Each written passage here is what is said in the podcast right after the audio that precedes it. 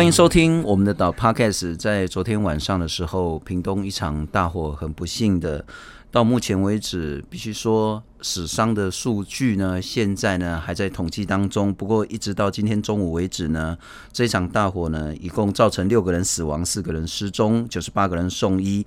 那其中六个死者当中呢，目前确定有三个人呢是消防员、消防弟兄。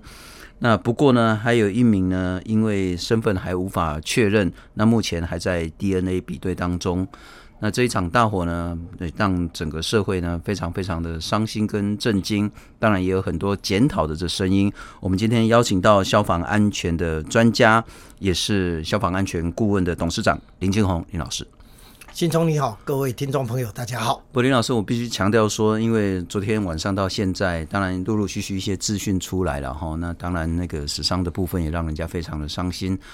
目前你认为最根本、最不应该发生的那个原因是什么？我觉得就是整个工厂企业没有提供足够的资讯给救灾人员。好，那当然这里面是针对消防人员的部分，那它内部。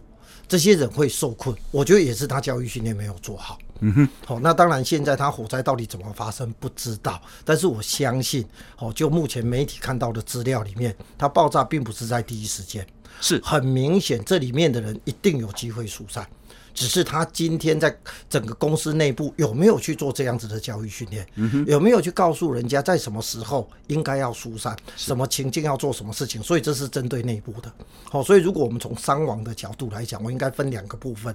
好，但是这两个部分归纳起来都是企业要负最大的责任。是企业的那个责任，包括说它这一些比较危险的化学物质到底它的种类是什么，摆放位置是什么，那可能造成的危害是什么？它必须要有清楚的列管跟主管机关报告。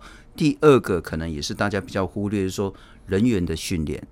那我说所有的消防弟兄呢，其实不是为了救火，是为了救人。对，如果真的火场里面有非常多的民众受困的话，消防弟兄他一定会进去救，对，哪怕再风险再大再危险。那不过呢，其实这中间还有说，包括消防弟兄他们在装备上，包括在那个指挥调度上，也许我们之后也可以再有更多的讨论。但我们先来看看今天这一个很不幸的事件，我们来看看怎么发生的。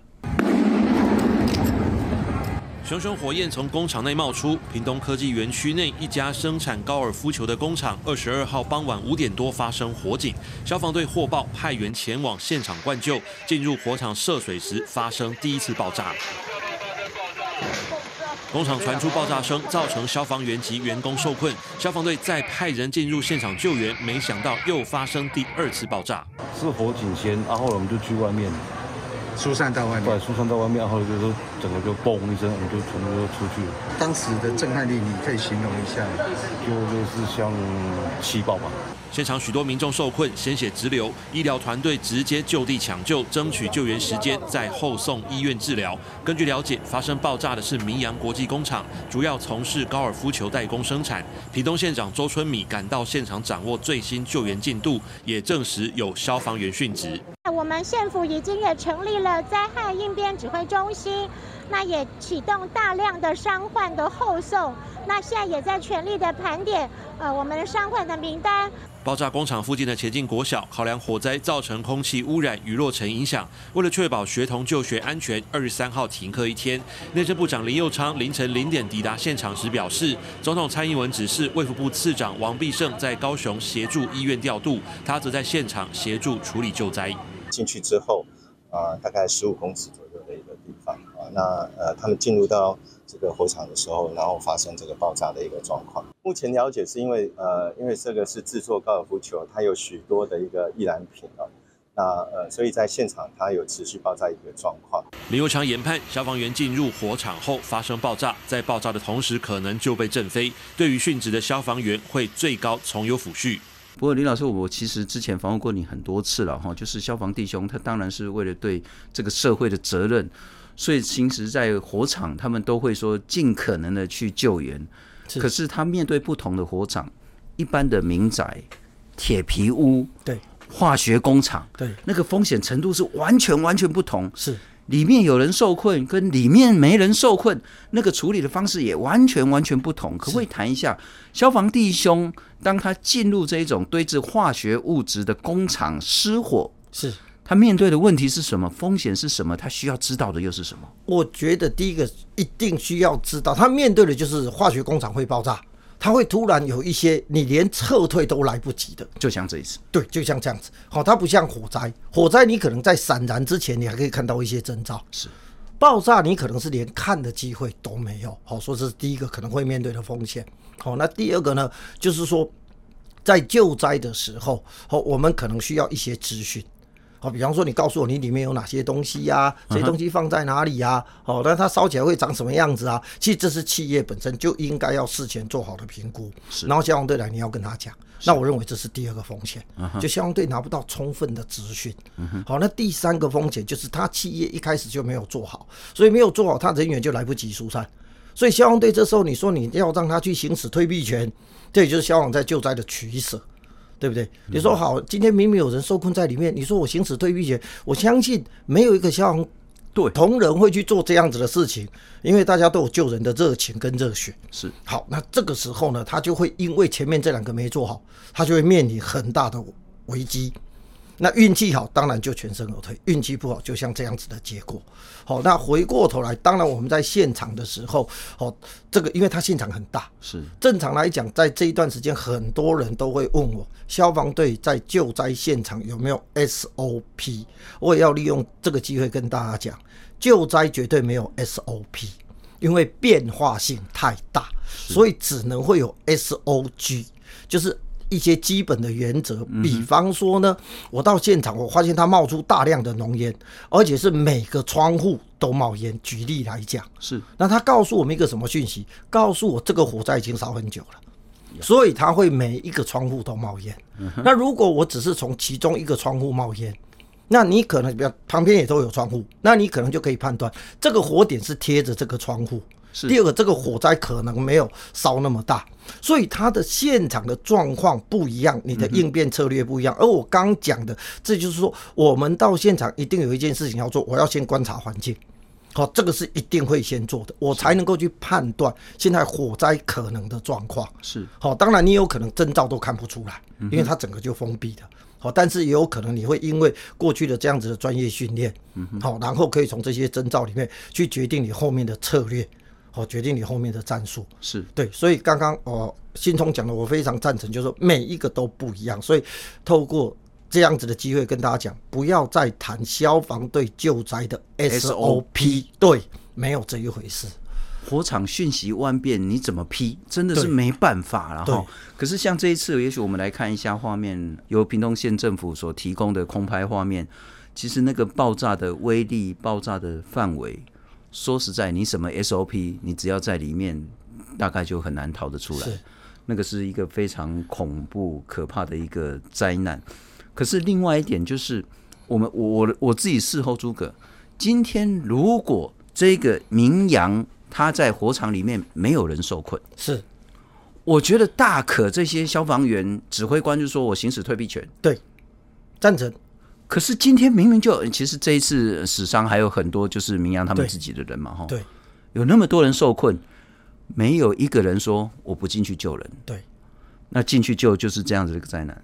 那关关键的问题不在于消防员进去救，关键的问题是说火灾为什么你的员工这么多人受困？对，没错，那就是疏散平常演练的大问题了。对，这个问题出现在哪？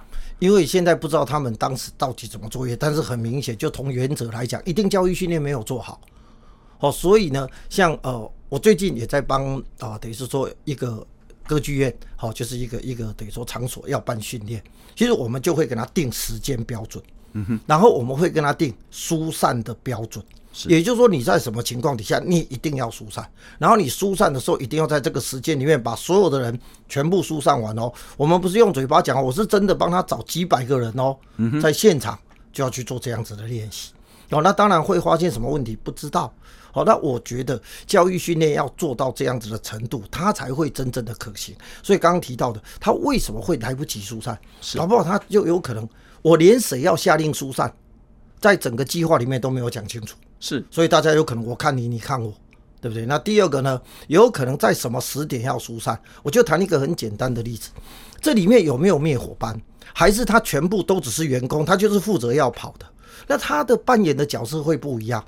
然后他今天的那个等于说整个应变，然后你在计划里面要跟他规定的也不一样。所以如果是我只是员工，我就是跑，好，那你没有跑，那讲实话，以这样子的时间点，好，可能你自己要负一些责任。我讲的是员工啦，是好，那当然这里面有疏散的人嘛，是哦，就像我以前曾经碰过一个真实的火场，前两天我们消防署的伙伴才跟我讲说，哎，你还记不记得在二十几年前呢、啊，有一场火警，你去把它干掉。哦，我就觉得很佩服你，你可以在很短的时间找到火点，还利用灭火器就把那个火干掉。那你知道那一天我去，那时候是我们办公室在楼上，就楼下那个警报器响起来，然后我就开始去找火点。然后我找到火点的时候，你知道那个他们那个办公室不是我们单位的，你知道他们的人还在里面干什么？我看到的人还在那边，等于是说那个涂涂口红啊，因为他不把它当一回事啊，他也没有去做任何疏散的动作，因为他不认为这是火灾。他也不认为这会对他造成伤害。好，那这是第一种状况。那当然这些人要负责任。而如果我已经引导你疏散了，对不对？好了，这里面就会涉及到，假设我是灭火班的，那大家跑出去，因为我要去执行灭火嘛。那你平常在教育训练里面，你有没有谈到，在什么情况底下你灭火班就应该要撤？是。然后你撤的时候，你要不要跟长官报告？还是你就可以自己直接就撤掉？其实这些都叫我讲的细节。好，那因为我是第一线在现场救灾。所以，如果我还要再跟长官汇报，有可能我就连撤的机会都没有。所以这些在计划上面都要讲得很清楚。那当然，这些会因为你现场的环境、你储存的物品不一样，需要去做一些调整。是。那我现在要谈的，就是说，他今天现场会有这么多人受伤，其实应该要去讨论，他这些人到底他是不是编组成员？那如果是编组成员，就应该回头去检讨，你编组当时你有没有给他一些标准？嗯哼，有没有告诉他在什么情况你要做什么动作？是好那。如果不是编组人员，那那个讨论的方向就会不一样。所以我觉得，光现在有人困在火场里面，都应该要再继续深入的去剖析哪些是编组人员，哪些不是编组人员。是，那为什么？然后包括跟他原来所在的位置，嗯哼，跟他后面被发现的位置，当然不见得可以很精准。但多少可以找出一些蛛丝马迹，是可以去推估一下他们当时做了哪些动作。是，不过我必须强调了哈，因为其实从昨天晚上这场大火到目前就是隔天的下午为止呢，很多资讯还不是那么的明确。但是呢，也有人谈到说，是不是因为消防员他用水去救火，所以导致这样子的一个爆炸？但是呢，屏东县消防局长讲的很清楚，没有用火，他们是用干式的这种救火的方式了哈。那这是一个资讯的补充，但到目前为止。我觉得一定可以确认是说，这个企业的责任责无旁贷，是。他一定要负起最大最大的责任，是。包括说它这些化学物质摆放的位置、摆放的数量、使用的数量，可能造成的危害，它是不是非常具体完整的跟第一线消防人员报告？这是一个。第二个，他平时的这些演练是否是也严重的疏失，才会导致大火发生的时候那么多他自己的员工受困，才会导致我们的消防弟兄必须要进去火场救人。这个企业的责任责无旁贷。不，林老师，就像你说的啦，它其实不是说在第一时间爆炸，而是说很多人进去救的时候，它才发生爆炸。消防弟兄真的在进去之前就可以掌握到这样的工厂它里面是什么物质吗？不过强调一下，这间名扬呃国际公司呢，它做的是那个高尔夫球。对，那高尔夫球它就是一定会有一些塑胶啦，或者一些粘合物啊这些物质，理论上应该不是太复杂吧？对，我觉得就现有的状况，我觉得有难度。所谓有难度，是业者根本不知道他应该怎么准备资料给消防队，他应该怎么去跟消防队做解释。我举的就是说，大家现在都只是在谈资料，可是我有几个问题大家要思考。第一个，我在什么时候把资料交给消防队？然后我要跟消防队解释我现场的情况。这个资料不是只是说我有多少化学品，化学品会用，因为它工厂不断的在用。是，我是除槽是满的。跟我是一半的，跟我快没有的，差很多，他通通不一样。是，所以这些一定要现场的人去解释。那他现场有没有这样子的习惯？他会不会事前就去整理这些资料？然后呢，像我在帮一些企业办训练的时候，我就会给他们一个叫事故简报。事故简报上面就把所有你应该要提供给消防队的资料，上面写得清清楚楚。然后你就一样画葫芦把它写出来。好，那除了现在会找我办训练的企业会做到这一点以外，多数的企业是不知道，他只认为说，好，我有一份资料给你就够了。那这里面就像我刚讲的，你要在哪里教？那你教的时候你要跟他讲什么？然后你要在多少时间里面跟他讲完？好，比方说你在门口交给他，然后还有一个就是你怎么知道你这个资料要交给谁？是对，你搞不好连消防队的指挥官你都搞不清楚是哪一个啊。所以这里面有很多很多细致操作的问题都没有人在讨论对。但是这些问题呢，也只有真的有心要把这件事情做好的人才会考虑到。公共电视，我们上个月才做一个消防安检，我们每半年就一定要消防演练。是，那我的意思是说，我不晓得现在像这种堆放那个化学物质的工厂，那其实规模也算大，它是不是每半年、每一年一定要把刚刚林老师你所说的所有的安检报告，谁要对谁报告，包括你存放的是什么样的化学物质，存放的量是多少，你使用的量是多少，存放的位置在哪里？我我们现在具体来讲，多数的企业有做这种事吗？我觉得企业就是有做，但是我觉得做的不够好。OK，这才是问题。可是今天你要避免灾害发生，你一定要把它做到够好。可是我们现在在够好这一件事情，没有人在评估。嗯哼，哦，所以刚刚我在讲的，好像我们当时在操作，包括我最近也有一些企业很重视安全的。好，那我们在跟他操作的时候，其实是要跟企业讨论的。哦，那比方说呢，这里面还涉及到很多。假设你现在要在门口交给消防队，是这个现场有两万平，对不对？好，那我问你，你是要把资料交给警卫，还是你要从工厂里面的人带着资料，然后在消防队抵达之前，你就要跑到门口？那如果你要跑到门口，你要用什么样的交通工具？嗯哼，好，那你今天呢？好，比方说你就算要交给消防队了，好，那你今天要不要上消防车？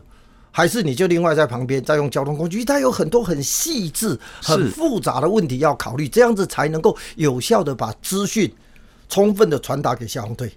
好，那也我刚刚也有讲过，基本上来讲，现在大部分的企业是做不到这一点的，因为他也没有想过他需要这样子做，那也没有人教他他应该这样子做，所以他每半年一次就是有做哦，那反正演习，那演习有一个很大的问题嘛，就是因为我。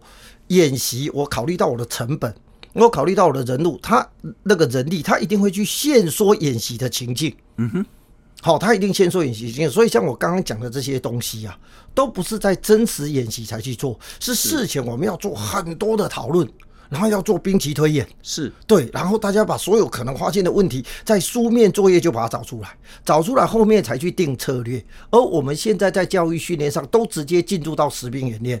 直接就演给你看，那前面的讨论都漏掉了。哦所以我最近常跟人家讲一句话，我也觉得这一句话我非常认同，就是爱因斯坦曾经讲过一句话：如果你要花一个小时解决一件事情，你必须花九十 percent 九十趴的时间在分析事情。当你能够把问题分析的够透彻，嗯，你剩下那十趴，你才有可能把事情做好。可是如果你前面都不分析，你就直接就开始去执行的时候，其实那就是灾难的开始。我非常认同这样子的做法。可是这样子的说法，可是我们现在在整个灾害应变上，我认为最严重的问题就是前面那九十八分析事情要做苦劳，这些事情没有人要做，所以他就急于展现成果。而这个成果可能是偏的，嗯哼，可能是没有用的。好，我觉得我现在在讲的可能是还是比较保守的估计。简单来讲，它应该只要碰到大火警，大概都没有用。但是小火警你看不出来，讲实话，小火警你做的不好，也不会有严重的后果。是，是对，你要考虑的是真正会像这样子的大火警。那这样大火警，你没有事前把很多东西想得很清楚，你一定会乱嘛。你会发现好像。这个也没做，那个也没做，然后这个好像也要做，那个也要做，是你就不知道怎么办。不，我认为这中间会有一些比较层次上、程度上的风险差别了哈。譬如说，我们公共电视。我们当然就是会有一些摄影器材啦，会有一些电用电的这些问题，但很关键是说人员疏散是。可是如果像这种堆放化学物质，它可能就会有那种剧烈燃烧的问题，可能会有突然爆炸的问题。是。因此在平常演练、演练的项目、演练的程度，它要有根本上的一个差别。是。可是我们现在会做这种。分类程度风险的差别，我觉得有些公司会，但是大部分不会，有些企业会，所以这就是我刚讲的风险评估。是，其实要把整个灾害等于说应变哈，就是灾害不要发生大事。其实我常讲一句话，企业应该要给自己定一个目标，就是当我发生灾害的时候，可以做到消防队不用来，消防队来的没事做，这才是你应该要定的目标。好，那你在这样子的情况底下，就会涉及到刚刚我们讲的。好，那你今天在灾害发生的时候，你事前要去做风险评估，你这个东西烧起来会有多快？它波及的范围会有多大？然后你在什么情境底下，你就要开始撤离。如果你不撤离，你就来不及了。是，那这样子的判断标准就取决于前面的风险评估。可是现在多数的企业是不会去做这一件事情，他只告诉你说：好，我在灾害的时候我要做什么，做什么，做什么。却没有告诉你，你要做这些事情的时候，他的判断标准。第二个，他的时间的限制是是是。可是再请教林老师，从二零一五年那一场大火夺走消防员的生命之外，二零一八年敬鹏又再发生一个很严重的大火。每一次我们都说啊，今天公祭，明天忘记，恐怕这句话在这两天又会有很多人谈到这件事情。二零二三年再一次发生这么严重的大火，又夺走了许多我们消防弟兄的生命。我再请教，我们专注在化学工厂这件事情，我们整体来讲犯了什么严重的错误，又该怎么改进？我觉得化学工厂首先你必须要先去了解你的化学品，万一烧起来会产生什么样的危害。好，这是第一个。所以像我最近有在帮一家化学工厂，在帮他们办教育训练，他们自己就很清楚。然后他们会把他们所有的问题提出来，所以我觉得化学工厂里面，好，他们可能懂这个化学物质，嗯可是他可能不懂这个化学物质在受热、在火灾的时候会出现的变化。是对，我觉得这是有可能的。他可能知道说自己的制成是什么，对，可是他不晓得说，万一发生火灾，对，火场温度可能超过几百甚至上千的时候，它又会变成什么样？所以我就说，大家这一次都在讲这个化学物质，哈，那当然我合理的推估嘛，它是一个做高尔夫球是的那个工厂，那高尔夫球里面呢，它会用橡胶，橡胶一定需要一个东西叫硬化剂，那硬化剂。呃，屏东消防局局长也讲，他们的呃工厂的董事长，我跟他讲，我里面有过氧化物。嗯哼，那所谓的硬化剂呢，哈，在我们知道，大部分都是叫 MBKPO，那个就是一个过氧化物。那个过氧化物，它在一百度的时候啊，它就会炸。OK，它被一百度就炸了。对对对，然后它被冲击、被碰撞的时候，它就会炸。OK，对，好，所以像那个台北市湖远街，就曾经是 MEKBO 爆炸。嗯哼，好，那爆炸的时候呢，那一次当然没有造成呃，等于说消防人员很大的伤亡，是因为消防人员要去救灾的时候被那个什么火车，好，因为当年还没有那个火车地下，我还被火车拦住了，过不去。好，那回过头来，这些都是我觉得是我觉得很大的问题，就是你可能在化工厂，他连他自己这些东西，万一烧起来会长什么样子，他不知道。嗯哼，所以他即便有可能要跟你讲的时候，他也会讲不清楚。那第二个呢，因为他的物质很多。但很多的时候，如果他不知道的时候，他是不是没有办法去跟消防队做很明确的交代？他恐怕不认为这个东西危险啊。好，所以他可能就不会讲。好，当然这个我们还要去问，就当时这个呃，等于说他们工厂怎么跟消防队讲的。好，所以我认为啦，好，归纳起来大概就是资讯，是，就是我认为最大的问题是在资讯如何正确的提供。嗯哼，对，我觉得这是一个化工厂一定要提供，因为你告诉我资讯很明确的资讯。是。对，那这个时候我是身为一个消防队的指挥官，我当然就会开始去判断了，我接下来该采什么样的策略啊？嗯哼，对不对？好，假设我就知道它随时有可能会爆炸，你里面就告诉我你放了，比方说很大量的 MEKBO，我就知道这个时候就算我进去，我也救不了这些人。是。可能我就会重新的评估，是因为它随时会爆炸，因为我们从外观的火势状况可以看得出来。好，但是如果你没有把这个资讯跟我讲，那我当然认为说，即便化工厂也不一定会产生这么严重的伤害啊。只要我不去碰它，甚至于火势还没有波及，可能哦都不会有那么严重的后果。是对，所以我觉得你问我，我觉得化工厂最大的问题，那当然还有就是它存放物品，它有没有把它分类，有没有把它。分装储存，这是另外一个很重要的。也就是说，你放很大量，嗯哼，跟你把它小包装、小包装储存，然后你把它放在一个一个不同的空间，哦，那差很多嘞。那当然差很多。那如果你把它区划开，是对不对？是。好，然后呢，我在整个硬体设计上面，我天花板呢，好，我周边的墙，好是，比方说是坚固的。好，那如果他今天有做这样子的设计的时候，那他今天发生爆炸的时候，墙不会倒。但天花板会掀开，是。那你在墙边的消防队员也不会死啊，所以这有涉及到硬体的设备。是。好，但是我们现在有很多他可能在做仓库或者是工厂生产线的问题啊，嗯、他可能不见得会把这些危险物品单独存放。是。对。不过这一次其实明阳这个公司它也不是地下工厂。对。换句话说呢，其实地方政府、中央政府都可以把它明确的列管。但很明显的，我认为也许在这一次悲剧之后，中央跟地方可以正式来思考说，这一种比较有危险风险的这种化学工厂，它在不管是平时的演练，要演练到什么样的一个很细的部分，对，疏散的部分，它要如何彻底演练执行？再来是说它的堆放的位置、堆放的数量，必须要定期的跟主管机关报告。必须要有专人来去负责，恐怕这样子对化学工厂的列管，我们要更加的强化了。对，所以其实应该不止化学工厂，好，你像就算钱柜也死了很多人，是，所以每一个企业其实都有这样子的火灾的风险、伤亡的风险，只是它可能会造成伤亡的这个可燃物的原因不一样。嗯哼，好，那回过头来，好，其实消防署现在也很积极的，好，呃，等于说希望企业能够更主动的。好，然后呢，能够去提报他们每年的训练的资料，而且那个训练的资料是将来会希望有查核的，是，而不是只是我有就好。是，好，那很积极，希望企业能够主动的，好去把这些东西做好。嗯、然后呢，我们呃希望说未来在整个呃，因为现在其实政府非常着重 ESG，可是几乎每一个企业都只把重点放在一，就是环境节能减碳。嗯